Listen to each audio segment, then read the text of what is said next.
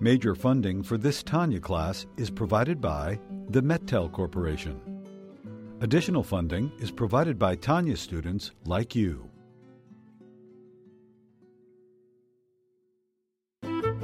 Lessons in Tanya.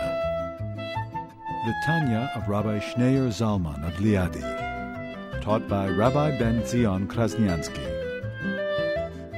Tanya's text elucidated by Rabbi Yosef Weinberg.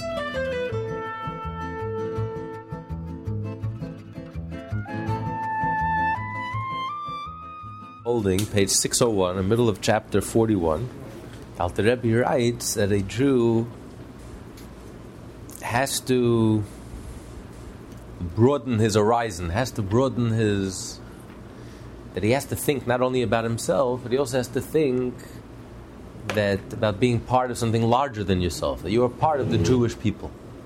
And therefore, you can't just look at yourself as an individual that's serving God, connecting with Hashem, that has a relationship with God, but you have to remember at all times, even when you are personally, individually uh, serving Hashem and growing spiritually, you always have to remember the Jewish people, the Jewish whole. You have to constantly be thinking about the Jewish whole, and that you're part of the Jewish whole.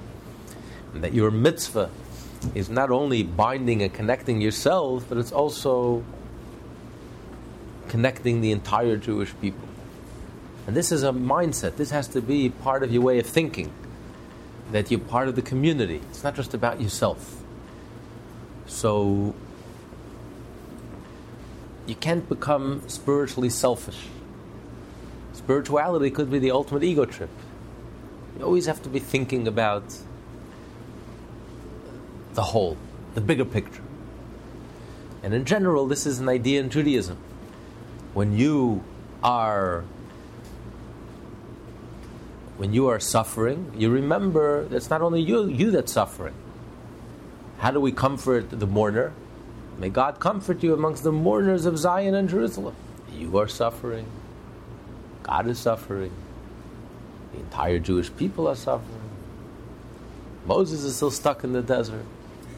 We're still in exile. It's not just about you. You are a, almost a symptom of something larger than yourself. When you are rejoicing, happiest day of your life, the day you're getting married, you found your loved one, your bashert, the happiest day in your life. What do we bless? How do we bless the bride and groom under the chuppah? And just like we're rejoicing today, may we dance and rejoice in the streets of Jerusalem. When Mashiach will come, we're going to celebrate the marriage of the Jewish people and God. So your personal joy is part of a bigger picture. Your personal pain is part of a bigger picture. And your personal joy is part of a bigger picture. We're always part of a bigger picture. There's always something much more going on than meets the eye. So you have to broaden your horizon. That's why the rabbis enacted that all our prayers are said in the plural.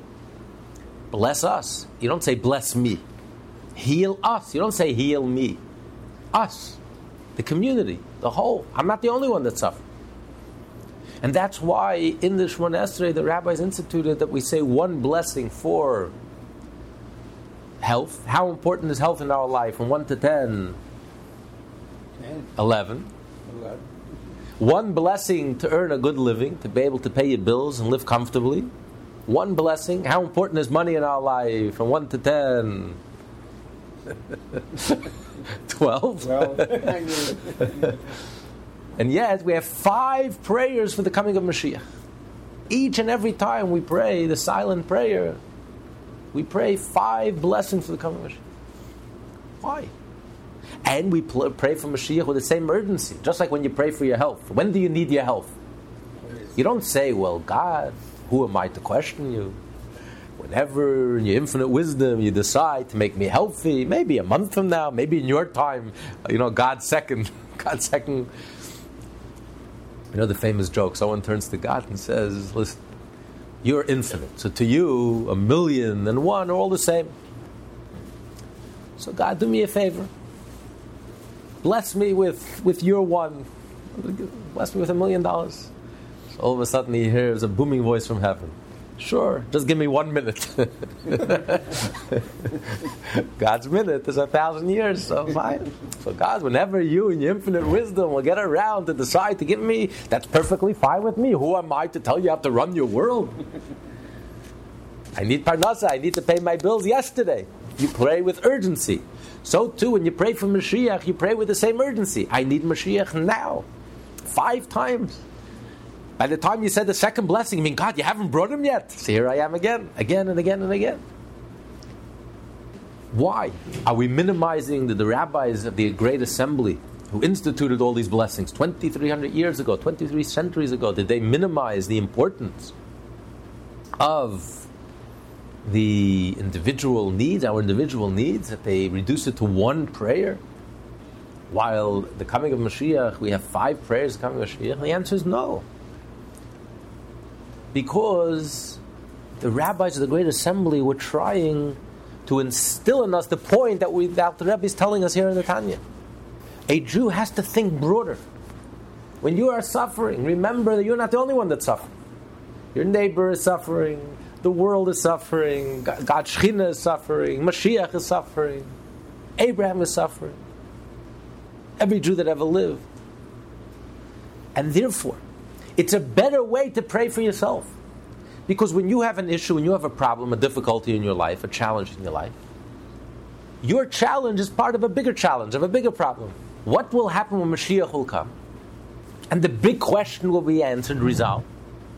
When the big question will be resolved, all the individual questions will be resolved together with it. When Mashiach comes, your individual health problems will be resolved, your individual financial problems, whatever problem you may have, so it's a much better way of praying for yourself. As the rabbis say, if a person has a need, and there's another person who has the same need, and you pray for your friend, then God will answer your need.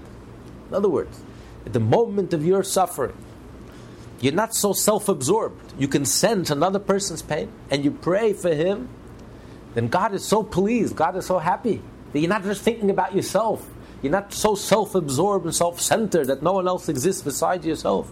When you're sensitive to another person's suffering, like the, the, the chassan under the chuppah, you break the glass. At the height of your joy, you remember the suffering of the Jewish people, you remember the suffering of the world.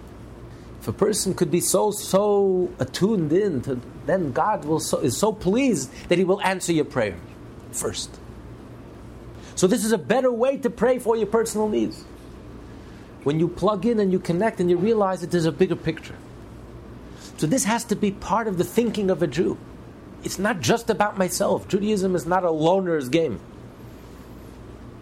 Can't be a loner. Can't be isolated. You have to plug in. You have to connect. Even while you're growing spiritually, individually, and you're climbing the mountain, the spiritual mountain, you always have to remember there's a bigger picture. I'm part of something larger than myself. That has to be part of the thinking. And the Rebbe took this idea and really fleshed it out and implemented it in the most practical way.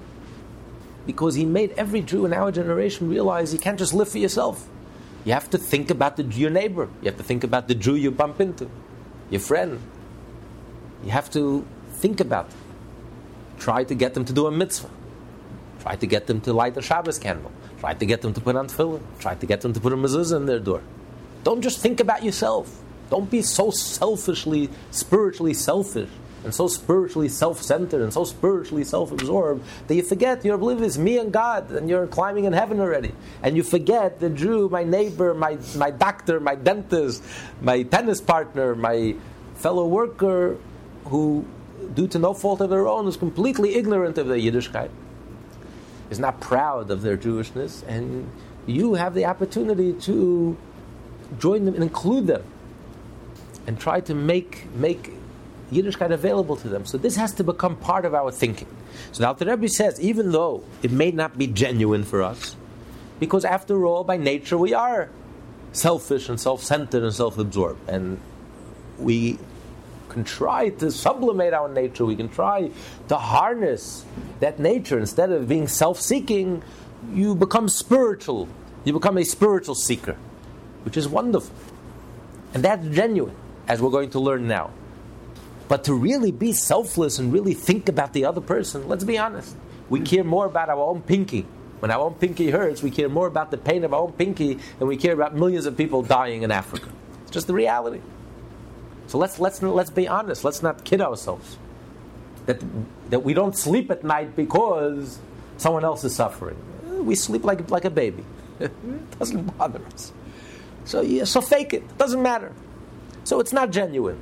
But nevertheless, make it part of your thinking. Make it part of your, broaden your horizon. Because the truth is that we are connected. And the truth is that we, we all are there for each other. And we're all responsible for each other. So that's what we learned last week. And now he's going to say, page 601, we're in the third paragraph, but the union of a person's soul. But the union of the person's own soul with its absorption into the light of Hashem, making them one. This is what every member of Israel desires in absolute and utter truth, with all his heart and all his soul. Because of the natural love that is hidden in every Jewish heart to cleave to Hashem, and not, under any circumstance, to be parted or sundered or separated. Hashem forbid, from his blessed unity and oneness, even at the cost of his very life. This readiness for self-sacrifice surfaces, for example, when a Jew is forced by heathens to bow down to an idol. Even if merely going through the motions would satisfy them, and they do not impose their belief upon him, the Jew will be ready to literally sacrifice his life so as not to be sundered from his unity with Hashem. This personal connection that each and every one of us has with the divine, this personal marriage, this personal relationship that each and every one of us has with Hashem, this is genuine. It's so genuine that in the moment of truth, you're ready to give up your life. You know, this is a moment of truth. As a matter of fact, it doesn't even make any sense. Why wouldn't you bow down to the idol? Why not? It's not idolatry. You don't believe in it. The only reason you would bow down is because you have a gun to your head. The guy who's holding a gun to your head knows that you don't believe in it. You laugh at him and you laugh at his idol. You hate him, you despise him, and you despise his idol. But even for appearance's sake, just to bow down externally, superficially, for a Jew, it's not an option. Because you're married to God. And for you to be unfaithful to God, even for a moment, is simply not an option. You're ready to give up your life. This is genuine. This is a moment of truth. It's as real as it gets. You're not making any calculations. On the contrary, if you made the calculations, your calculations would tell you don't do it. But you're ready to give up your life, no questions asked. So, in other words, our relationship to God is so intense, is so powerful, is so genuine, is so real that you're ready to make the ultimate sacrifice. Even though Jews love life, we give up the whole Torah just to sustain life. You have to sacrifice Shabbat and eat on Yom Kippur and violate everything just to keep life, to sustain life. And here you're ready to throw your life away in a moment. It's not even a question. To bow down to the idol. How many Jews throughout history would, would burnt alive in the order of the phase? Would rather die than, God forbid, deny their Jewishness. Bow down to the cross, deny their Jewishness, convert. 99% of the Jewish people, even under the threat of death, gave up their lives rather than deny their Jewishness. Not only the saints and the mystics and the scholars, simple Jews, thieves, smugglers, peddlers, prostitutes, anyone. It's not even an option for a Jew to deny his Jewishness and to deny his connection with God. It's simply not an option. A Jew is ready to make the ultimate sacrifice. This is for real. It's as real as it gets. So this is your truth. This is not, you don't have to fake it. It's real. Your relationship to God is so alive, is so dynamic. It's there. And, the, and even if you're not aware of it, even if it's buried and submerged subconsciously, but in the moment of truth, it emerges.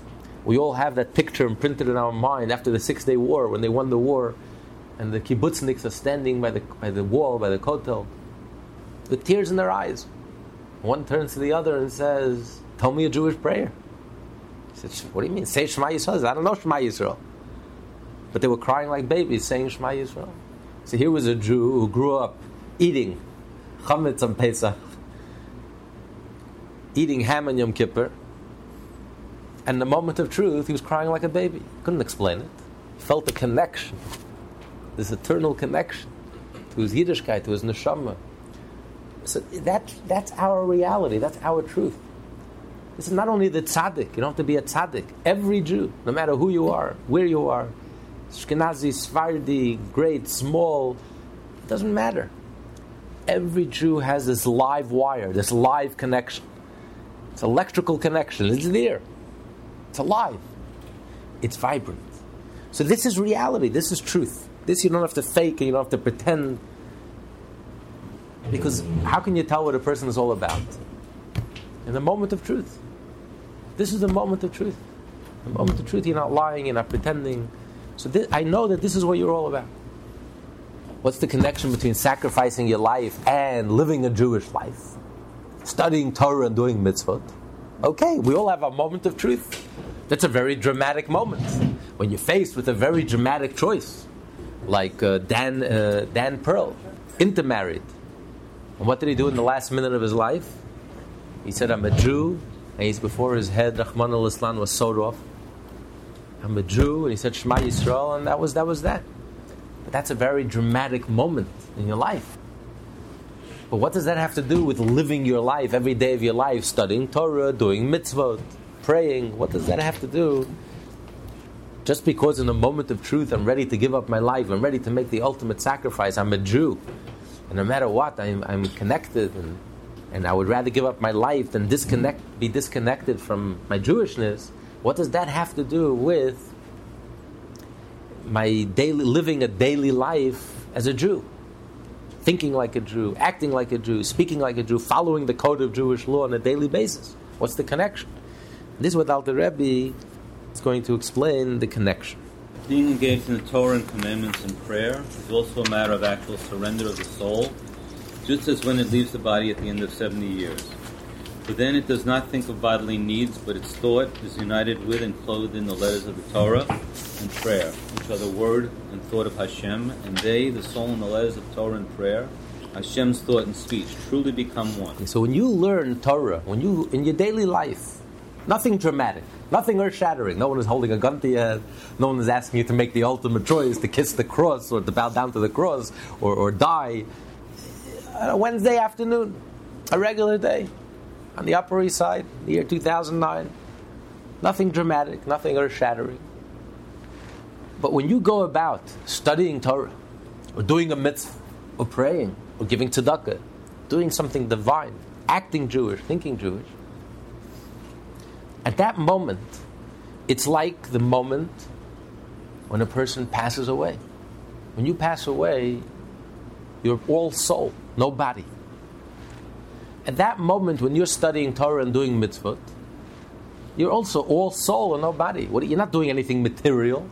You're not doing anything egotistical. Why am I studying Torah? I'm not earning money. I'm studying Torah at this moment. I'm doing a mitzvah. A mitzvah is something divine. It's something godly. I'm praying to God. I'm doing something selfless. I'm giving tzedakah. I am not engaged in anything, anything materialistic. So, what does that tell me? What that tells me is when you, a Jew studies Torah and do mitzvot, what you're saying is that what is your essence? Your essence is soul, not body.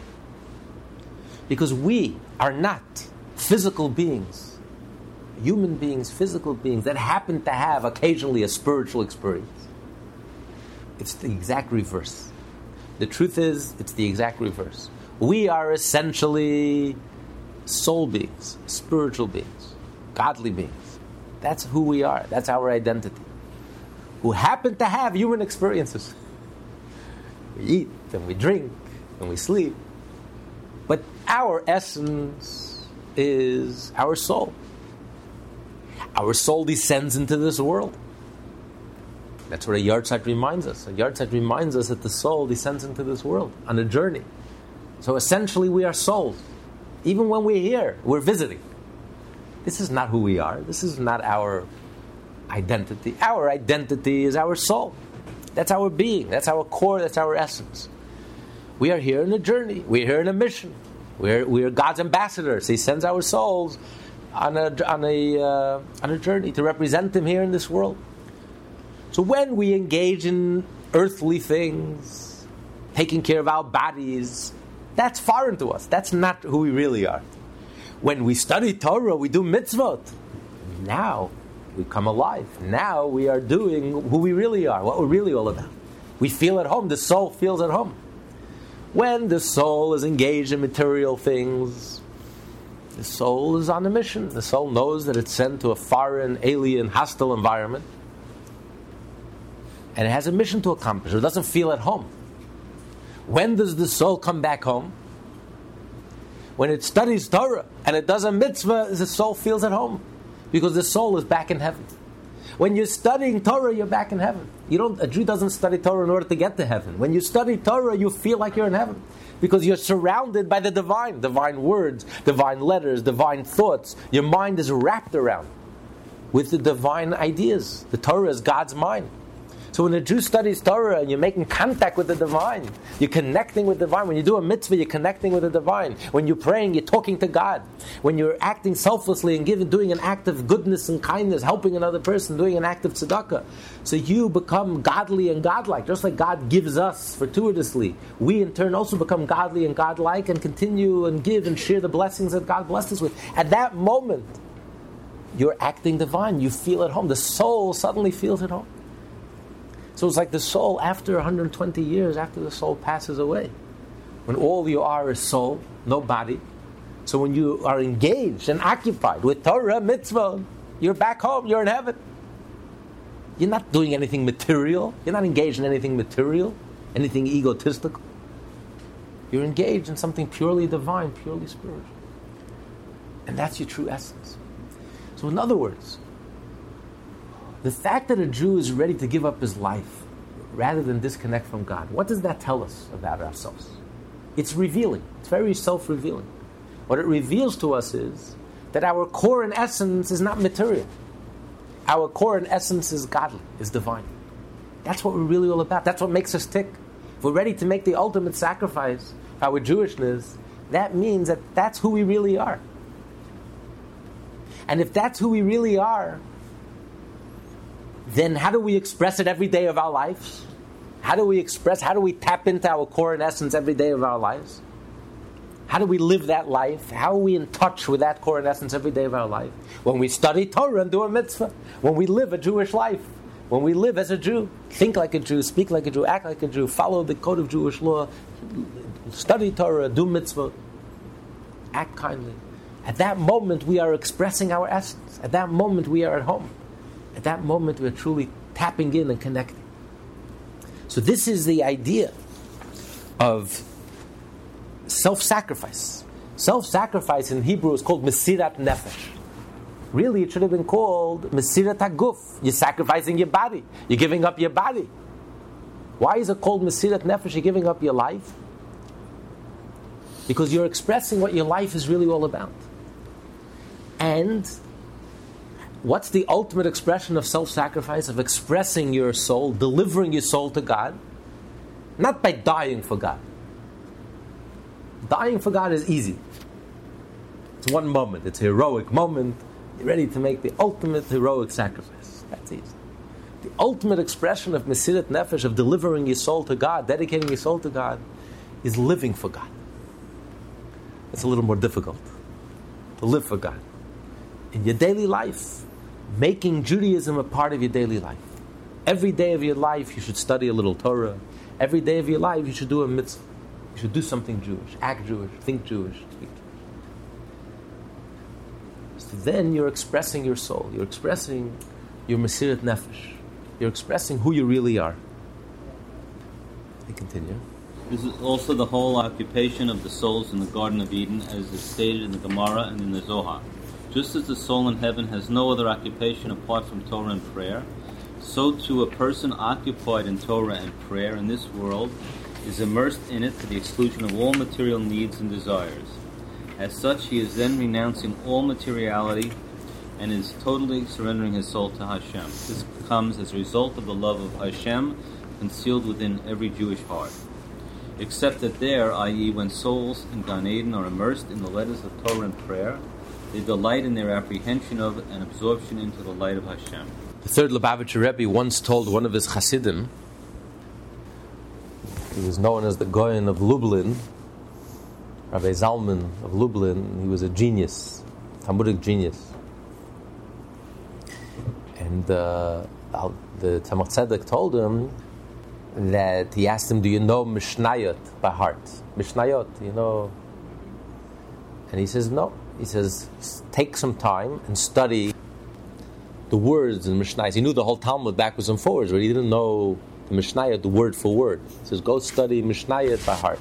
And he explained. He says, when the person dies, and until the person is buried, so the soul no longer exists in the body. What does the soul do? What does the soul do then? He says the soul thinks words of Torah. So someone who all his life is thinking Mishnayot by heart, words and letters of Mishnayot, constantly whenever he walks down the street, he's always saying to himself words of Mishnayot by heart.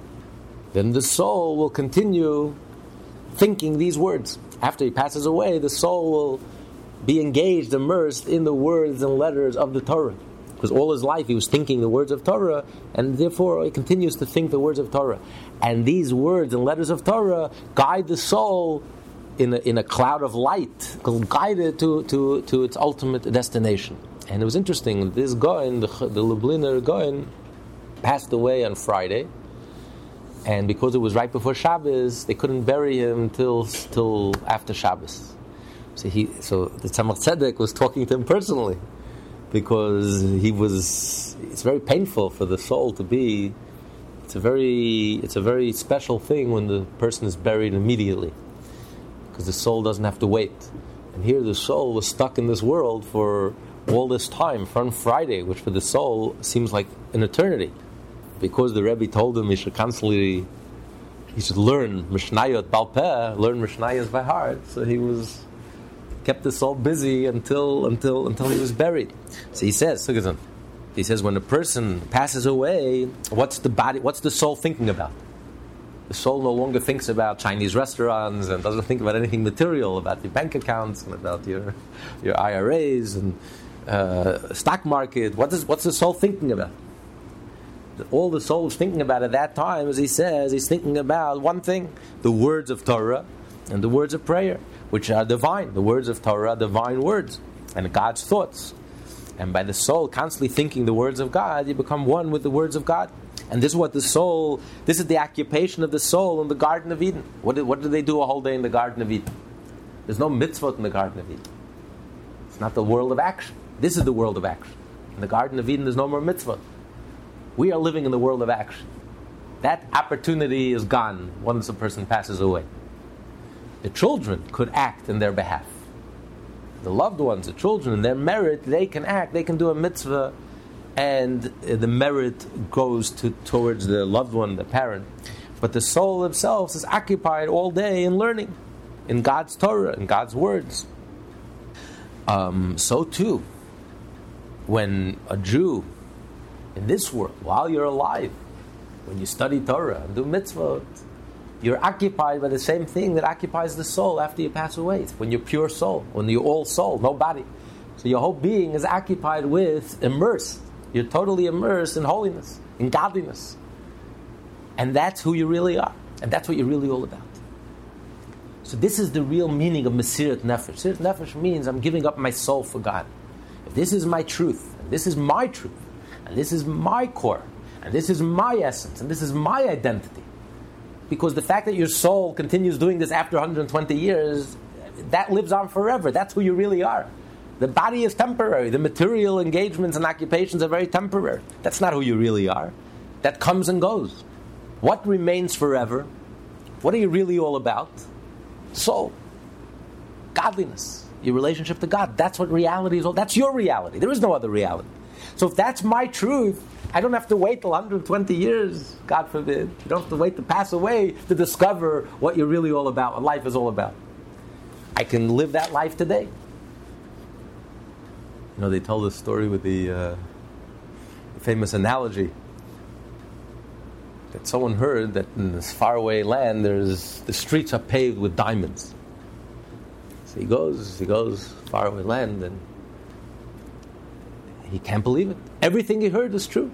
The streets are paved with diamonds. He immediately fills all his pockets, his bags with diamonds. he's, he's a billionaire. He's starving. walks into a restaurant, he orders the fanciest dish.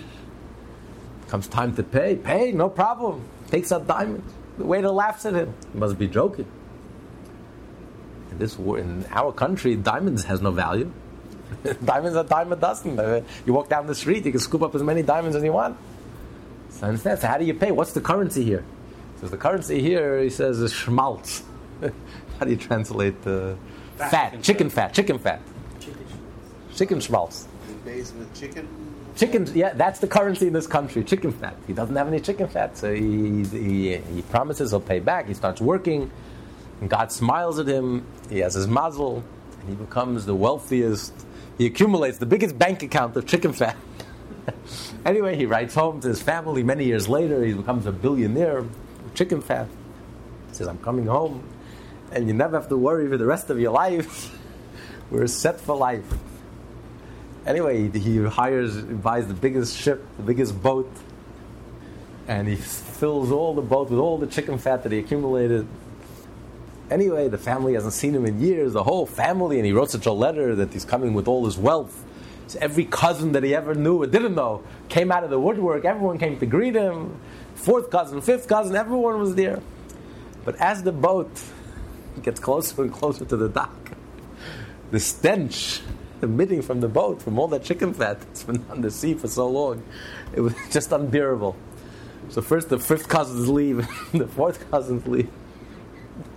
By the time the boat comes into the dock, it's so unbearable. The stench is so unbearable. The only ones that are there is his wife and his kid. And he comes off the boat and he's smiling. He says, You're set for life. I'm the billionaire. I'm the richest. he says, What do you have? What's, what's the stench coming from the boat? He says, What are you talking about, stench? This is schmaltz. This is chicken fat. This with this we can live for the rest of our lives. Our children will never have to worry forever. He says, What are you talking about?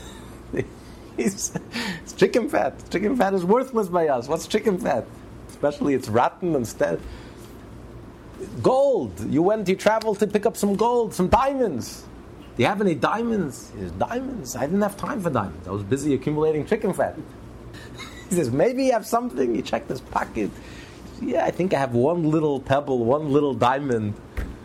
This is the only thing that's of value to us.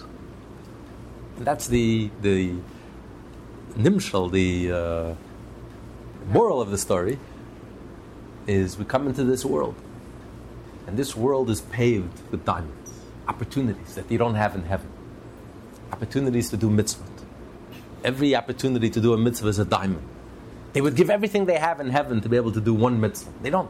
They can't even wear a tzitzis in heaven. Nothing. No mitzvah in heaven. Zero. In this world, every day we have so many opportunities to mitzvah, another mitzvah. Each mitzvah is infinite. But instead of accumulating diamonds, we spend our time and our energy accumulating chicken fat. Money in the bank accounts. After 120 years, you come to heaven can't take anything with you to the grave. In heaven, that's not currency. Do you have a mitzvah? You have a diamond? Diamonds? Who had time for diamonds? Who had time for mitzvah? I'm so busy with my 401ks uh, and busy with my wealth and busy with this. That's not, that's not currency. That's like the um, Reichman. The Reichman, you know, the, the very wealthy family, the Reichman family. So um, when, when he passed away, he told, right, he told, uh, he left it in his will. He said two letters they should open up after he passes away. They opened up the first letter, and he said, the, in the second, yeah, he said, open up the first letter. And um, in the first letter, it says, I want you, to, I want to be buried with my socks. So they came to the Chevra Kadisha, the, the burial society who was in charge, and they said, No, this is not the Jewish custom. We don't bury anyone in their socks. You don't, you don't, yeah, you're not allowed. He says, you don't understand. My father's a billionaire. He wants to be buried in socks, and he's going to be buried in socks. And they said, I don't care who your father is, he could be a trillionaire. That's not the Jewish custom. We're not going to bury him in socks. And they tried and they spoke to every rabbi in the world, and he says, No, I'm sorry. He was buried without the socks. They felt terrible that they couldn't fulfill their father's wish. And, and then he said the second letter they should open up after his burial. So he opened up the second letter, And the letter says, You see, from all my billions, I couldn't even take a sock with me. Look at this. So, my children, don't get so caught up in accumulating your wealth and materialism, and that's how you define yourself, that you have no time to study Torah. You have no time to do a mitzvah. You have no time to develop and cultivate your personal relationship with God in prayer. You have no time to do an act of goodness and kindness. Remember what life is all about. Don't get so caught up in the chicken schmaltz and you forget about the diamonds that are at our fingertips. So this is what Mesiris Nefesh is. Mesiris Nefesh means living for God, remembering that your soul, your soul is your identity. Your relationship to God, this is your identity. This is what it's all about. And every time you do an act of Torah, every time you do a mitzvah, it's an act of Mesiris Nefesh. Because it's really a divine act. Why are you doing this? Why are you praying? Why are you studying Torah? Why are you doing an act of goodness and kindness? Naturally, a person should act selfishly. You should be self centered and self absorbed. Why are you doing this divine deed? It's only because God said so, and therefore I'm doing it because it's the right thing to do. So ultimately, everything that you do is really a divine act. Every time you do an act of Torah mitzvah, it's an act of self sacrifice. You're not doing it for selfish reasons. You're doing it because you're a Jew, you have a soul, you have a marriage relationship with God. God wants us to do it, it's the right thing to do, and we do it. End of story. If I'm ready to give up my life for this, surely I'm ready, I'm ready to live my life for it. Not only give up my life for it. So every time you're doing it, it's really a miniature act of self sacrifice. It's nothing dramatic. I'm not, I'm not uh, dying and I'm not, it's not a heroic act. But in a way, it's, it is an heroic act. Because for a person to rise above his ego and to really study Torah, take a few minutes every day to study Torah, take a few minutes a week to come to a class and learn Torah, for a person to get up every day and put on the tefillin, for, for a woman to get up and to light the Shabbat candles. Any mitzvah that we do, give tzedakah, it's really a heroic act. It's really an act of self-sacrifice. Why am I doing this? It's not material. It's not a materialistic act. It's not an egotistical act. It's a purely spiritual act. It's a soul act. It's Mesiris Nefesh. I'm dedicating and devoting my soul to God because that's what my life is all about. That's what I am all about. That's my true essence. That's my true nature.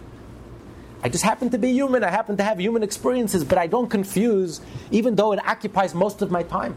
Most of my time I'm engaged in the material world and eating and sleeping and doing business. Most of my time and energy is engaged in the material world. But that's not who I am. That's not my home. That's not where I feel at home. That's not where I come alive. When do I come alive? When I'm totally divorced from the material world. When I'm studying Torah and when I'm doing mitzvah. How much more so on Shabbat? When for 24 hours, I'm total, it's total immersion in spirituality and holiness and godliness. But that's when I come alive. That's the highlight of my week. Even though it's only one day a week, six days a week you work, one day a week is Shabbat. But that's my soul. That's the soul of the week. That's what I'm all about. That's my identity. So that's what Mesiris Nefesh means. Mesiris Nefesh means what is my true identity? Who am I really? What am I really all about? What are my priorities? And this is the greatest gift that a person can give himself. And this is when you're truly free and liberated, when you're in touch with yourself, your deepest self, your truest self, not your superficial self. Most people are not in touch with themselves. Most people have no clue who they really are. You know when you know what you're really all about? In the moment of truth. But most people are not in touch with themselves. In the moment of truth, you discover a whole new reality. You discover a stranger. Everything you thought was important to you suddenly means nothing. Everything you had no time for, I had no time for my family, I had no time for this. I was so busy with the chicken schmaltz, I had no time for anything real. And then you discover, I don't care about this. The things that I care about in a moment of truth, I have no time for. So, the biggest gift you can give yourself is to be true to yourself. Live a life that's consistent with your deepest self, with your truest self. That's what self sacrifice is all about. It's really dedicating your, yourself, delivering your soul, and dedicating yourself to your soul. It's every act of Torah mitzvah, every Jewish act. Every time you think like a Jew and speak like a Jew and act like a Jew and do the right thing, it's really an act of self sacrifice. You're expressing your soul, you're expressing your truest and deepest self. Though this delight is lacking in this world, the manner of service remains the same. So he says the difference is in heaven when the soul when the soul passes away, when the person passes away, there you enjoy, you comprehend, you sense godliness, it's pleasure. While in this world, when we're alive, it's more of a struggle. To study Torah, you have to push yourself to come to a class and study Torah. You have to push yourself to put on the tefillin. You have to push yourself to give tzedakah, to write that check or give, put your hands into your pocket and give tzedakah. You have to, it's not a struggle. It's not so pleasurable. Unfortunately, materialism is something that's pleasurable. That we sense the pleasure, we feel the pleasure. Instant gratification, junk food, junk lifestyle. That, that pleasure we feel right away. To say that we are in ecstasy when we do something holy and godly and spiritual, let's be honest. No, we don't feel that ecstasy. Our soul feels that ecstasy. Deep down, the soul is ecstatic. The soul is on fire. The soul loves it. And we feel like a million dollars. No one ever regrets doing a good deed. It's difficult, it's a struggle, it's a sacrifice, but at the end of the day, you feel like a million dollars. When you do a sin, it may feel good for the moment. It's like eating junk food, but then it gives you a heartache, and it gives you a stomach ache, and you feel terrible. At the end of the day, you feel guilt ridden, especially if you're Jewish. So it feels good for the moment, but at the end of the day, it feels hollow and empty. But nevertheless, we don't feel the ecstasy. It's only after 120 years, when you pass away, that the person, the soul, is no longer confined to the physical body. Now the soul is in tune with spirituality, is in tune with godliness and holiness. While we're alive, we're not so in tune. So it's a struggle, but that's fine. But the truth is, it doesn't take away from the reality. The reality is that this is deep down, this is what you're all about. This is deep down, this is what you want. This is what you want in life. So, yes, it's an act of self sacrifice. That's why it's an act of self sacrifice. If it's being true to yourself, why would it be self sacrifice? Because you have to sacrifice because it's a struggle. Because it's not so obvious. It's not always obvious that that's what you really want. You have to listen to yourself deep down, your inner voice, to discover your true inner voice, what you really want deep down in life, what your life is really all about. You have to think about it in a moment of truth. What matters to me, what doesn't matter to me, which is uh, revealing to yourself. It reveals to me what I'm really all about. And therefore, let me base my life on that truth. Let me live my life. I don't need a crisis to remind me what's important. Just knowing that in the crisis, in the moment of truth, this is how I would behave. This is how what my my true identity emerges at that moment. So let me live my life today accordingly. Let me live a Jewish life. If God is so meaningful to me that I'm ready to die for God, then let me lead a godly life. Let me live for God, not die for God. But that takes meditation, that takes thought, that takes concentration, that takes realization.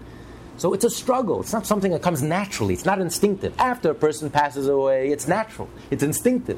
The soul senses godliness, feels godliness. It's not no longer limited to the body. But when we're living in the body, it's a foreign, alien, hostile environment, which is the antithesis of godliness. We live in a very egotistical, selfish, self centered, self absorbed world. We don't naturally, instinctively respond to godly things. We don't get excited about godly things. Unless we're tzaddik, one or two in every generation, the tzaddik is naturally in tune with godliness. He gets excited and is ecstatic every time he does a mitzvah, every time he studies Torah.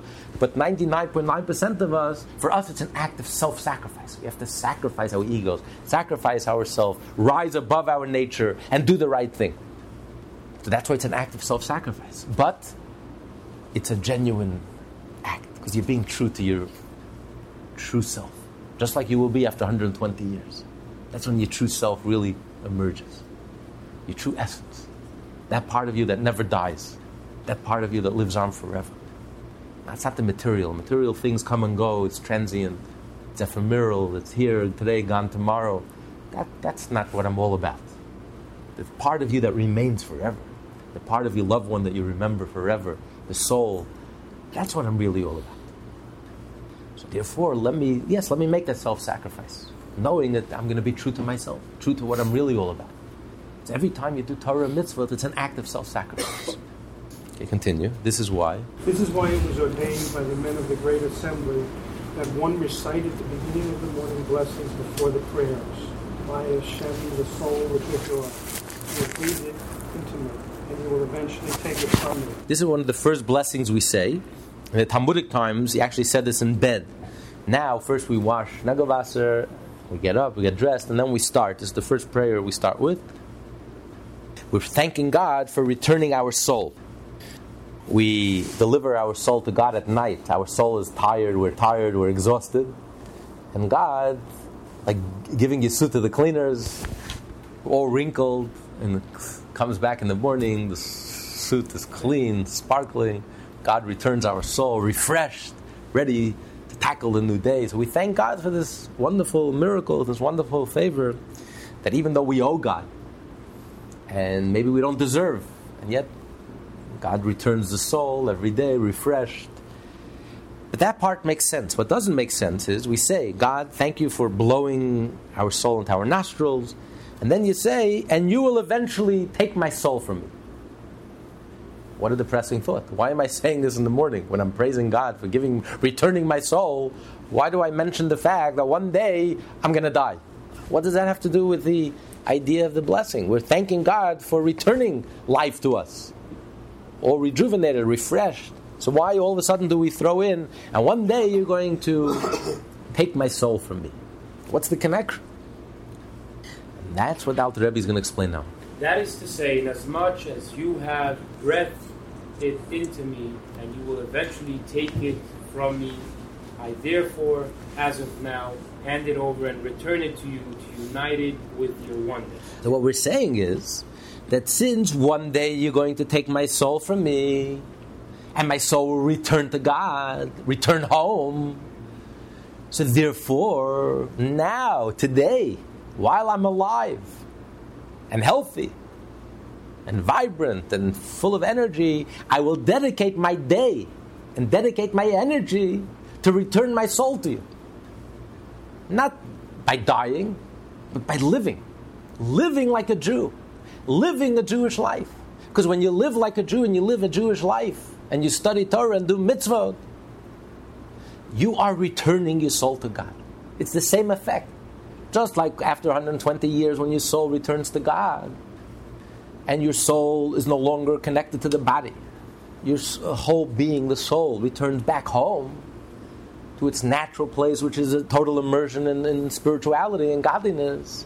So now, today, while I'm alive, I will dedicate my energy to return back home. How can you return back home while you're still alive? Through studying Torah and doing mitzvah, leading a Jewish life, putting on the tefillin, studying a little Torah, giving tzedakah, making it part of my daily life. Every single day of my life, I should put on tefillin every single day of my life, except Shabbat. And holidays, every day of my life, I study a little Torah every day of my life. I say a prayer every day of my life. I give tzedakah. That's how I return my soul to God while I'm alive. Wouldn't we rather return our soul to God while we're alive and healthy and vibrant than have to return our soul, our final return? It's much more pleasant, much better this way. But this is, this is the idea. I want to return my soul because I realize since I'm here, it's only transient, this is, this is, not, this is not my home. I'm here in a mission, I'm here for a purpose. My identity is my soul, that lives on forever. My soul existed before I was born, and my soul will continue to exist after I die. So my essence, my identity is my soul, not my body. Not my bank account, and not my body, and not my houses, not my possessions. That's not what it's all about. That's external. That's superficial. What is my identity, my being, my core, my essence? That lives on forever. It's my soul and its relationship with God. So let me live my life accordingly today. Why do I have to live an egotistical life, a materialistic life? That should not define me. I should define my life by my soul. Let me return my soul, reconnect my soul. Let me return my soul back home. When does the soul feel at home? When does the soul come alive? When I do soul things, like studying Torah and doing a mitzvah. This is self sacrifice. This is give, giving my soul over to Hashem. As it is written, to you, O Lord, I lift my soul in order to unite it with God. That is, through binding my soul with your thought, my speech with your speech, by means of the letters of the Torah and prayer which I utter, and especially when one addresses Hashem in the second person, as it is in the phrase, Blessed are you, and the like. So when you speak to God, person to person, face to face, Baruch Atah. So I am delivering, my soul is connecting with God. It's person to person. My consciousness is touching God. It's like a personal relationship you have with God. When a person makes a choice, a moral choice, you say a thief who doesn't have the opportunity to steal thinks that he's honest. But a person who has the opportunity to do something wrong and makes a personal choice because of your conscience, I am not going to do this because God asked me not to do this. That's person to person. That's a personal relationship. Baruch atah, I'm speaking to God face to face. God, you asked me not to do this, and only because you asked me, I can get away with murder. I can. I'm not doing the sin, not because I can't do it. I could do it. I'm tempted to do it. But because God says no is no. That's a personal relationship. Baruch atah. So that's delivering my soul to God. Mesirat nefesh. I'm, I'm delivering my soul. I'm dedicating my soul to God. I'm bringing my soul back home. So every time you talk to God face to face, you have that personal, intimate relationship, conscience to conscience. And every time you study Torah, which are God's words, your mind is wrapped in God's words. Your mind is occupied with God's thoughts and God's words and God's ideas, which is written in His Torah. You are connecting with God. The soul feels at home. That's a pure act of self sacrifice. Every day of your life. Every time you study Torah, every time you pray, it's an act of self sacrifice. What a, what a thought. You don't have to die for God. Every time you pray and you so every time you make a blessing, you say Baruch Atah, it's an act of self-sacrifice. Every time you put on tefillin, it's an act of self-sacrifice. Every time you give tzedakah, it's an act of self-sacrifice. What a thought, what an idea. You don't have to die, you can live. And you're connecting. And you're acting genuinely and you're bringing the soul back home.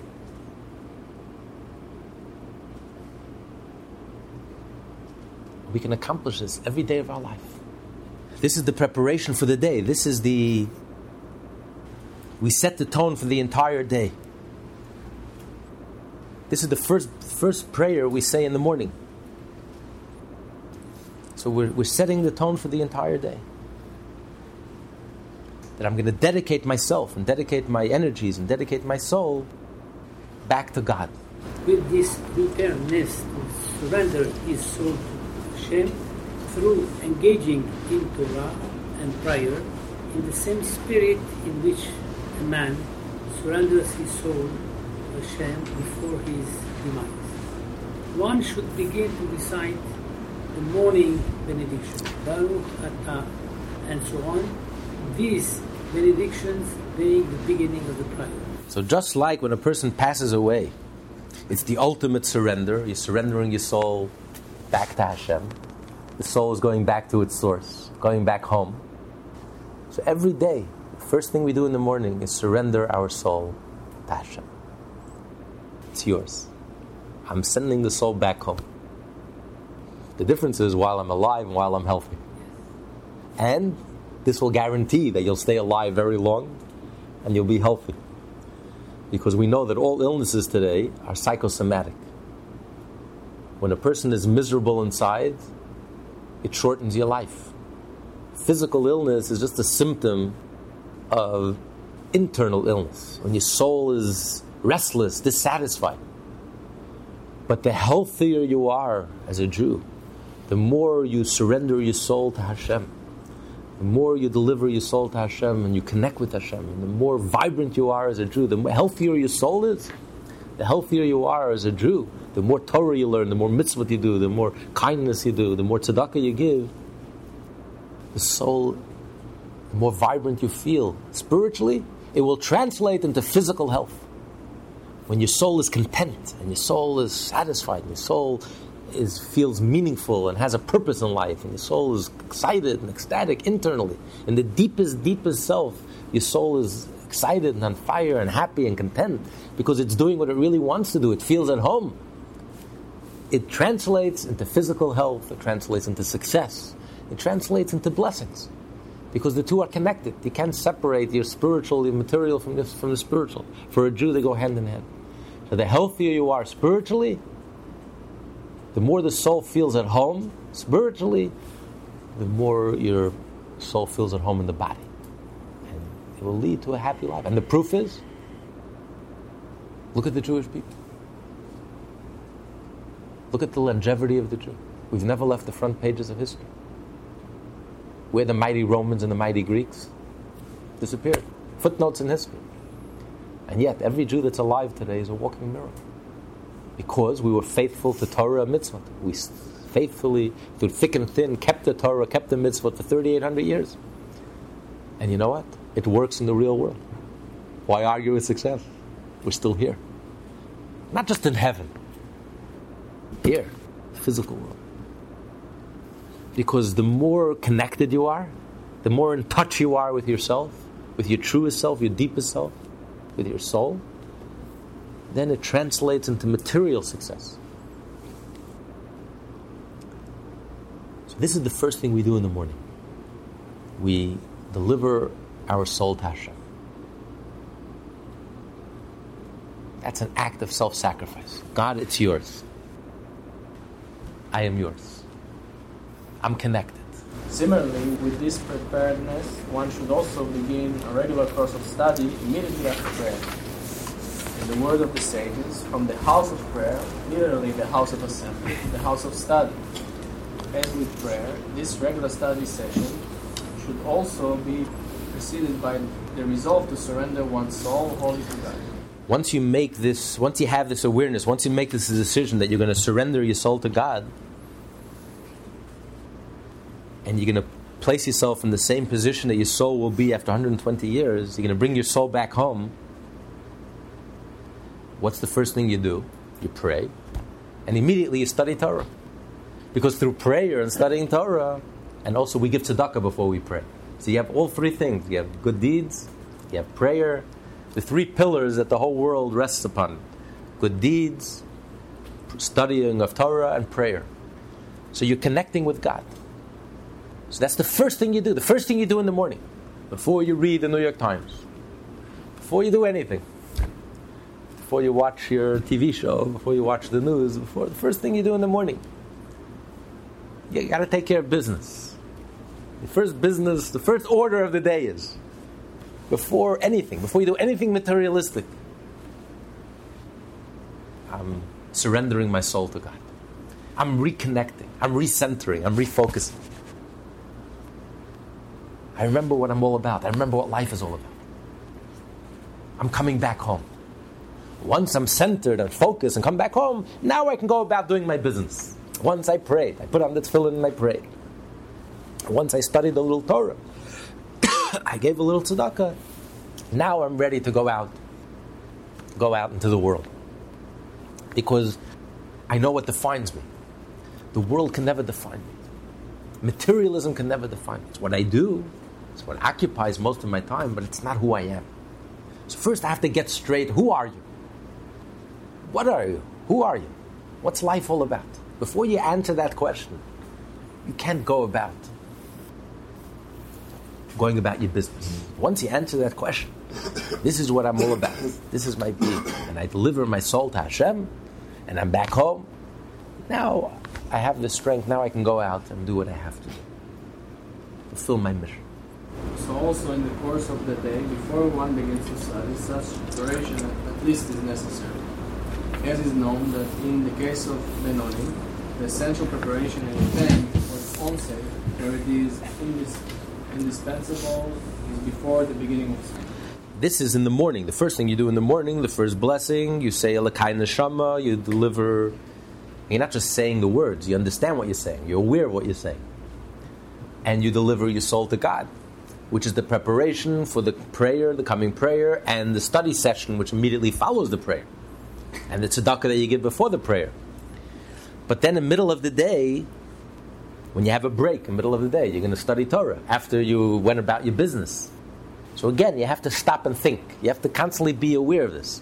This is not something that's natural or intuitive. You have to stop and meditate on it and reflect on it and become aware of it. Once again, refocus. Because it's very easy for us to get out of focus. Reality becomes very blurred. You have to constantly bring yourself into focus. What's my life all about? What's my being? Who am I? And you have to be centered. Once you bring it into focus, then you can start learning.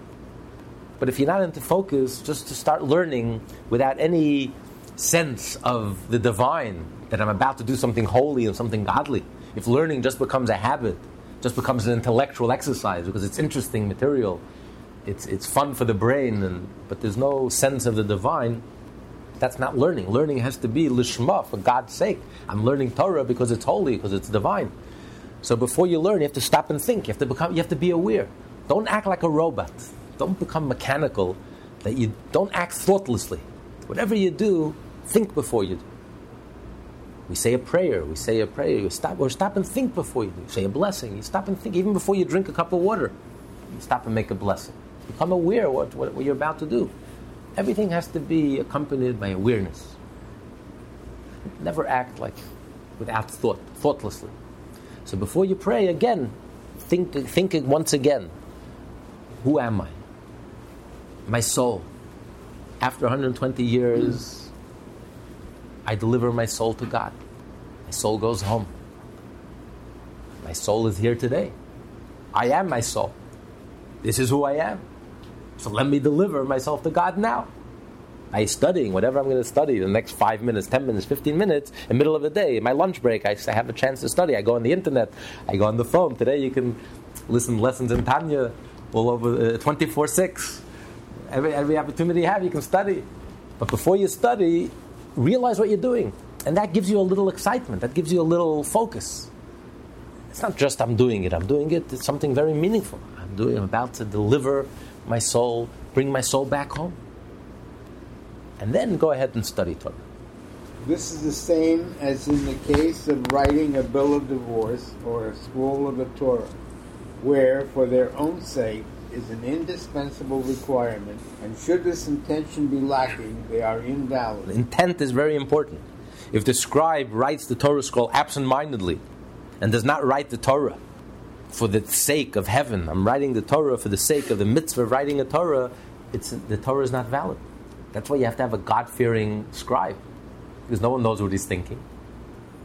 You know, if he's not a true God fearing person, no, and his thoughts were not proper, he wrote God's name without thinking that I'm writing this for the sake of the holiness of the Sefer Torah, it's invalid. No one will know it. It could be a beautiful writing, no one will ever know that it's invalid. Or the tefillin that you're wearing. If you don't buy it from a kosher scribe, from a God fearing, a reliable scribe, it may look beautiful, but it's not kosher because intent is an, a key part, an essential ingredient in the writing. It's not just the writing has to be proper and a beautiful writing. The soul, the intent that the scribe had in mind at the time, his presence of mind, is an essential ingredient. But how do you write and at the same time constantly think that I'm writing for the sake of heaven? So he says it's sufficient. And it is sufficient if at the commencement of writing a Torah scroll, the scribe says, I am now about to write for the sacred purpose of the scroll of the Torah, or in the case of a bill of divorce, for him and for her, and so on. Similarly, it is sufficient for Benoni to have the intention of for its own sake at the beginning of his study. So just like when you write the Torah, the, the scribe can write the Torah all day. It takes a year for a scribe to write a Torah. A good scribe, maybe nine months, every day, writing every day, from morning to night. Um, so he can't think every moment that he's writing, he's thinking, um, it's enough. In the beginning of the day, he says, I'm writing the Torah for the sake of heaven, for the holiness of the Sefer Torah. And that's enough. That can carry him all day. So too, when a person is studying Torah, your mind is busy studying. You're studying a deep passage of the Talmud. Your mind is occupied. You have to understand the piece of Talmud. You have to understand it honestly. Does it make sense to me? It doesn't make sense to me. There's a question, there's an answer. So your mind is busy understanding the logic of what you're learning. So you can't be thinking at the same time, I'm thinking of the logic I'm learning and I'm thinking about, I'm I'm uh, dedicating my soul to God. I'm, I'm delivering, uh, delivering um, my soul to God. I'm surrendering my soul to God. It's not something. It's you can't be studying Torah and at the same time thinking about surrendering my soul to God. So it's enough at the beginning of this of the study session, just to have in mind. I'm about to study Torah. With this act of studying Torah, I'm surrendering my soul to God. Just like after 120 years, when I make the final surrender, the ultimate surrender. This is a miniature act of surrender. And then go ahead and plunge, plunge into the Torah study. Engage your mind 100%. Understand it, understand it honestly, figure it out logically. Does it make sense to me? Doesn't it make sense to me? But it's enough that at the beginning you had this intent in mind, and that's, that's okay. Just like by the Torah and just like by the divorce. when, the, when they wrote the divorce, also the scribe is busy writing the divorce. It's enough that he says at the beginning of the divorce that I'm writing it for the sake of this woman who is who's being divorced. It has to be specific. He has to write the divorce specifically for her sake. Can't be another person with the same name. Can't even be even, even if it's another wife with the same name. It has to be specifically for this individual person. So it's enough that you say it in the beginning, at the outset, and then you go about doing what you have to do. So too with, with studying Torah. So this is the intent. That's an essential part of the of a Jew's studying Torah. And again, this all comes back to the revolution of the Hasidic movement of the Baal Shem Tov, that it's not enough just to do the mitzvah mechanically and by rote and thoughtlessly, and just studying Torah because it's it's a pleasurable activity. It, it sharpens your mind. It always has to be a divine element in everything that you do. You always have to be thinking about Hashem. A Jew has to constantly be thinking about God and about your relationship to God. That has to permeate everything that you do, especially when you're doing something godly, like studying Torah, which is the divine mind, the divine wisdom, and doing a mitzvah, which is God's commandment, and doing an act of love, of goodness and kindness, which is also emulating God, and praying, where you're talking directly to God. So there has to be an awareness, a sense, an awareness of godliness, that I'm doing this, I'm surrendering my soul to God, I'm reconnecting my soul to God, and by studying Torah and doing mitzvah. And then when you have that intent, then the mitzvah is alive. The mitzvah has a soul. The mitzvah has an energy. It has wings that can help its, your soul soar. It helps the mitzvah soar. It elevates, it brings light, it brings life, it brings energy, it brings godliness into this world. So by introducing your personal, subjective involvement, not being a robot, not just doing it thoughtlessly and like fulfilling a burden, an obligation that I must take care of when Judaism becomes like paying income taxes, you know, like a burden, that's something you must do, that's, that's not Judaism. Judaism has to be with soul, with feeling, sensitivity. And then the mitzvah comes alive. The mitzvah has a soul.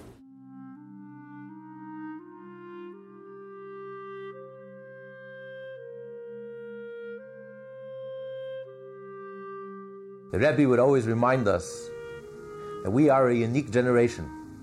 There's never been a generation like ours, and there never will be. We are the transitional generation, the last generation of Golos, of exile, and we will be the first generation of Geula, of redemption. What an awesome privilege we have, and what a sacred responsibility we carry on our shoulders.